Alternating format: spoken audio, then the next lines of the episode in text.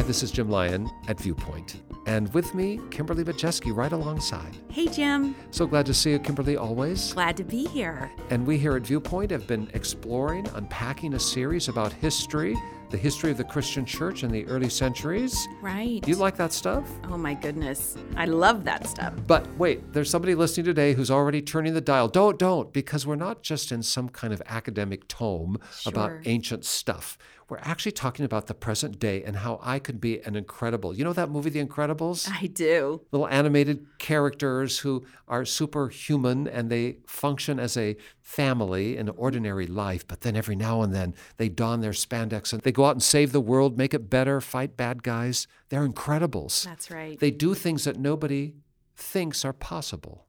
But actually in history, we see in the early centuries of the Christian era, a whole community of people that we could describe as Incredibles because they turned the world upside down. Nobody can look at it from the outside and think, well, they naturally did that. No, there was something going on that was unique about them that caused them to have so much influence. And that's why it's so interesting for today, because we live in a world today that needs some influence for the good. There needs to be some transformation going on in the world around us. How do we get there? Is it possible? Yes, we can be Incredibles. Stay with us. We'll be right back.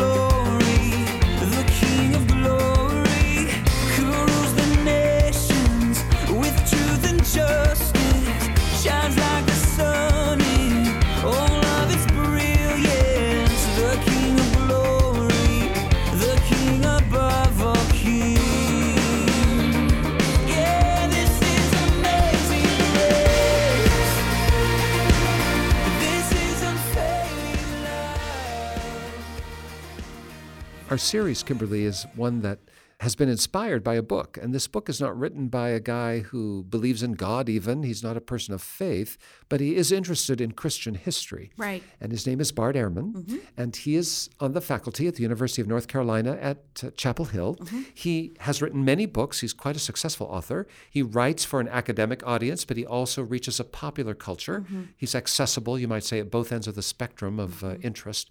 And he has been looking at the history of Christianity. He does not think that Christians prevailed the persecutions and trials and tribulations of those early centuries of the Roman Empire. He does not believe that's a consequence of supernatural intervention. Right. Neither does he believe that it became politically attractive to become Christians, therefore it was mainstreamed. Right. He's not buying that. There was no reason in the early years to be a Christian. There was no economic or social gain. Mm-hmm. He thinks there are some other characteristics of these early believers that are the key to understanding how they overtook the empire. His book is called The Triumph of Christianity, How a Forbidden Religion Swept the Empire.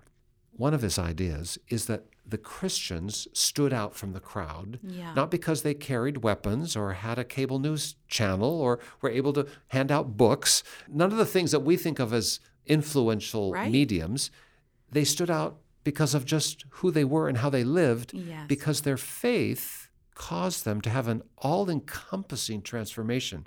It wasn't compartmentalized. They didn't just do different rituals now. They actually lived differently. Yes. Kimberly, I know you've studied this period in history some.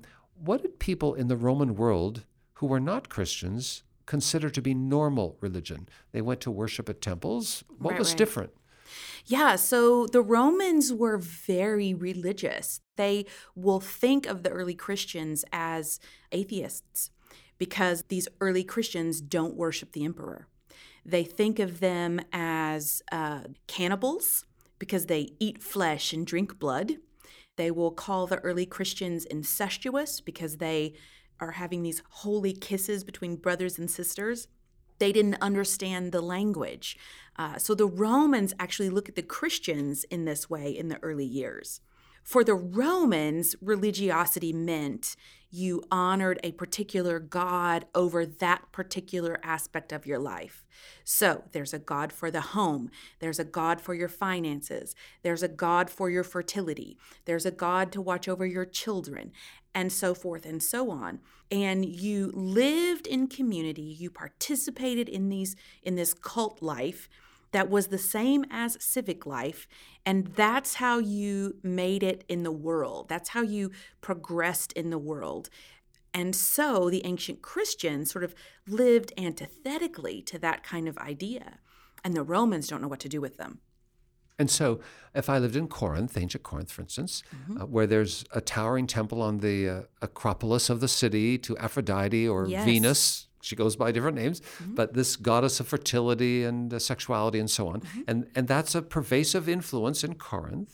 And I might worship her, but it doesn't actually change the way I do my business, right? Because I might have a whole different set of ideas for my business, and they don't connect. So everything is siloed in religious life for most Romans. And the Christians show up, and they start embracing this new deity, Jesus, not made with human hands, but who has some kind of power over them to transform every area of their life. So when they worship Jesus, and we have ancient witnesses who are not Christians who talk about how they would sing songs at the break of day of praise to their God and so on, and how they would make oaths that they would not lie or cheat one another or anyone else. They had this high ethical standard. And as they worship this Jesus, then they're going down the street to their shop or their trade or their laboring assignment, and they're going to bring those same ethics and that same integrity to everyday life. And that just was a phenom. That just was not normal. It was a phenom. And so the Romans respond to this by being skeptical.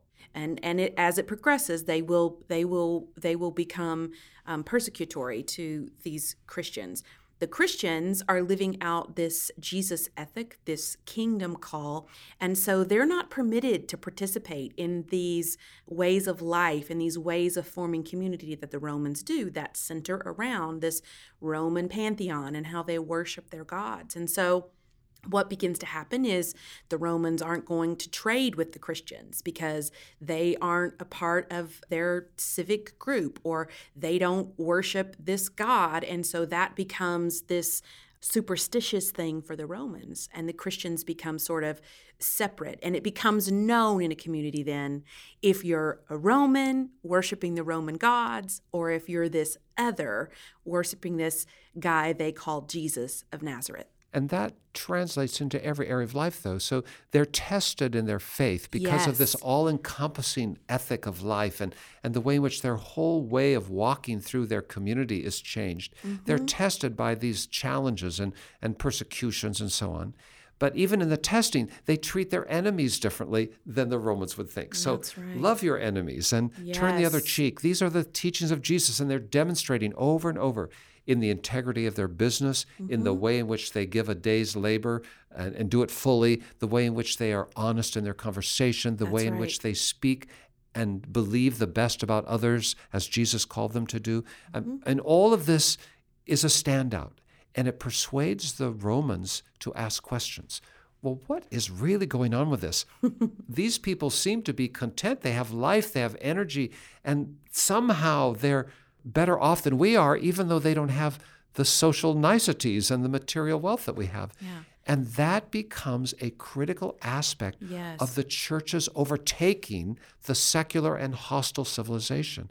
When we come back, Kimberly, let's see the kind of scripture they were reading that would give them this way of life. The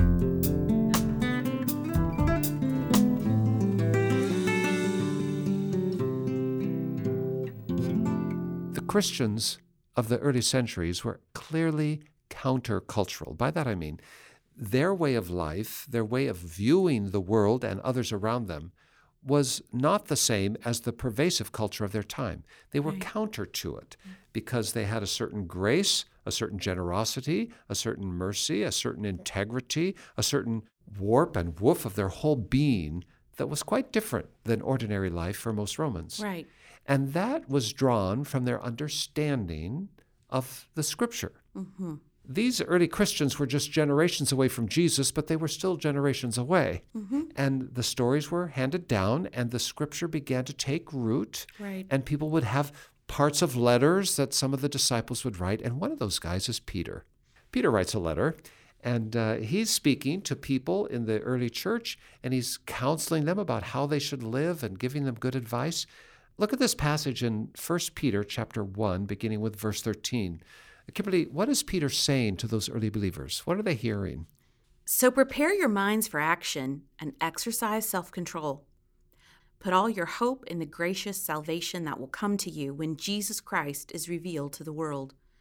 So you must live as God's obedient children. Don't slip back into your old ways of living to satisfy your own desires. You didn't know any better then. But now you must be holy in everything you do, just as God, who chose you, is holy. For the Scriptures say, "You must be holy because I am holy." Wonderful, merciful Savior, precious Redeemer and friend, who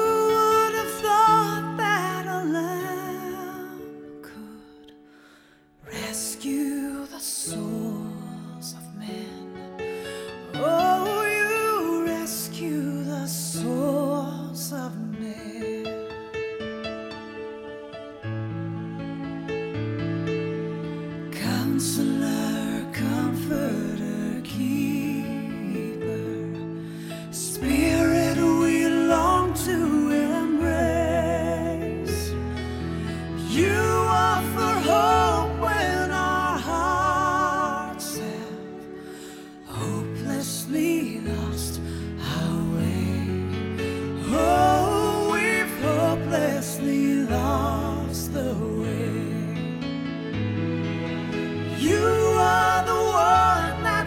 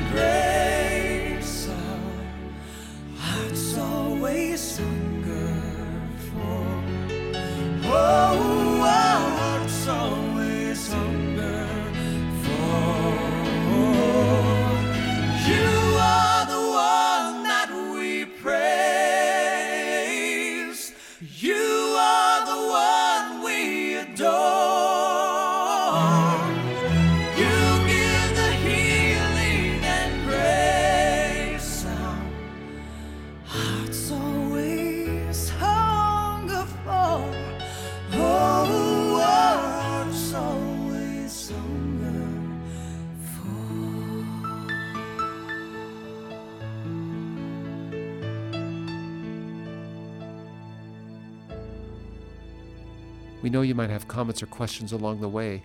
I want to give you a number. We'll give it to you again in a few minutes as we close the broadcast, but know this, your voice always matters to us. You can dial this number 24 hours a day, 7 days a week, toll-free, 1-800-757-VIEW. That's 1-800-757-8439. The early Christians changed the world. They turned a hostile civilization upside down and actually reframed everything. And still today, we are benefiting from some of that reframing in the way in which we look at our world. And that was in no small part to their sense of being called to be holy. Right. That their lives were not just about the ritual observation of a deity. It was not just about honoring some kind of idol or even the emperor far away. It was about living day by day, minute by minute, waking and sleeping all the year through in a new way that could be described as holy. Give me an illustration, Kimberly, about how that might have landed on somebody in a city like Corinth or Athens or Rome in the day. So it lands in such a way that you are living completely counter to the community around you. And because of that, you're distinct. So imagine this Roman walks up to this shop on the Agora and wants to do business, and you're going to do business in an ethical way. You're going to be generous. You're going to not cheat this person. At the same time, you're not going to make an idol for him to buy anymore. Because somebody might want to just have an idol made for my home. That's right. And so this idol worship is so pervasive that it's part of the economy. And so Christians were having to make the decision that we're not going to participate in this, in the pagan worship. So that means I can't make idols anymore. Well, I can make a wooden box. You can buy a wooden box, but I'm not going to make wooden idols anymore. And so they lost business. But at the same time, it's compelling because these folks in the town are saying, you know, that guy over there, he's strange, and I'm a little bit afraid of him, but he's really good. He's been fair with me. And so they have this conflict. They can't quite figure out why someone is honest, but also not participating in those things that are so everyday Roman. And why would someone suffer an economic loss just because of some system of belief about some new God I can't see? Why would they do that? You can see the power of that, to arrest attention, to cause people to wonder, to engage in conversation. And the reality is that the world is still waiting for a people who are so overtaken by their walk with Jesus that every part of their life has changed. The way they speak with other people, the way they talk about other people, the way in which they do their business, the way in which they listen, the way in which they invest, the way in which they just are generous in their hearts. All of this is still the heart cry of a world who doesn't know what to do. And I'm fascinated by Ehrman's theory because this world is so much more like the Roman world than we want to give it due. It's becoming more and more of this kind of siloed environment of people saying one thing and doing another, and they profess this, but they actually don't transfer that to the other part of their life and so on. And how do we influence the world and bring it to this life that Jesus brings? How do we do it? How do we become Incredibles? We make it our ambition to live up to, by the grace of God, this call to be holy. It's not done humanly. It cannot be done by simply an act of your will. It requires a choice of your will to surrender to God so he can supernaturally empower you to be better than you are. That's what we're about here. We're Christians broadcasting hope, and we're giving you the hope that you could actually be changed for the good. All of us can be, and we can change the world. Where do we go with that? How do we pursue it? You start with prayer. You start talking to God. You can do it with us right here, right now. Just take a deep breath and know that we're going to talk to God. Dear Father in heaven, thank you for making us. Thank you for loving us, even though you know everything about us, and not everything there is to know about us is that pleasing, because we all have stuff. We all have things that we are not so proud of. We have some shame and guilt. All of us do if we're honest. And Lord, we bring that before you and acknowledge that we're not capable ourselves of overcoming all of that baggage, but that you are. And that your Son Jesus came into this world not only to show us how to live, but also to take on himself the consequences of our failures.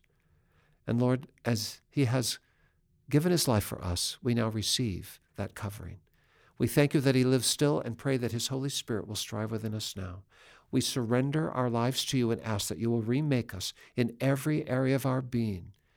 Give us the power, the capacity to overcome temptation and all that is less than the best. Make us, Lord, holy in your sight, we pray. And may the world around us see that we are reaching for heaven's best, and in so doing, loving them. We pray, Lord, that we will help change the world and become, in some way, incredible too, as they were in the early centuries. And we pray in Jesus' name, amen.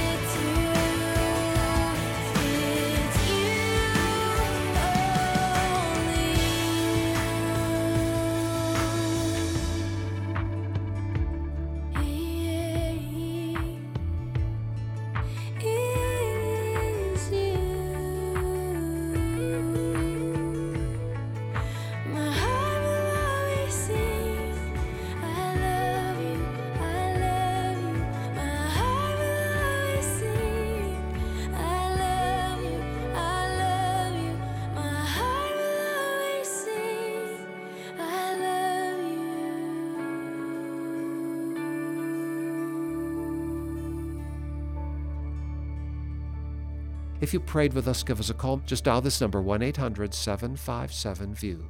That's 1-800-757-8439. And Kimberly, if someone wanted to check us out online, where would they go? You can visit us online at our website, cbhviewpoint.org, and you can send us a message there, and we'll reply. That's CBH Christians Broadcasting Hope, viewpoint.org. Or at the last, just send me a letter. Address it to Jim Lyon, Viewpoint, Post Office Box 2420, Anderson, Indiana, 46018, USA. But whether you call us on the phone, check us out online, or use the post, please let us hear from you this week. We would love to hear your voice, and never forget this, the world needs you too, to be an incredible for the good. Kimberly, thanks for coming alongside, not just for this program, but throughout the whole series. So glad to be with you. Thanks for having me. I've enjoyed it. And we thank you for tuning in as well. For all of us at the Viewpoint team, for all of us at Church of God Ministries, which is the host of our broadcast, this is Jim Lyon. Stay tuned.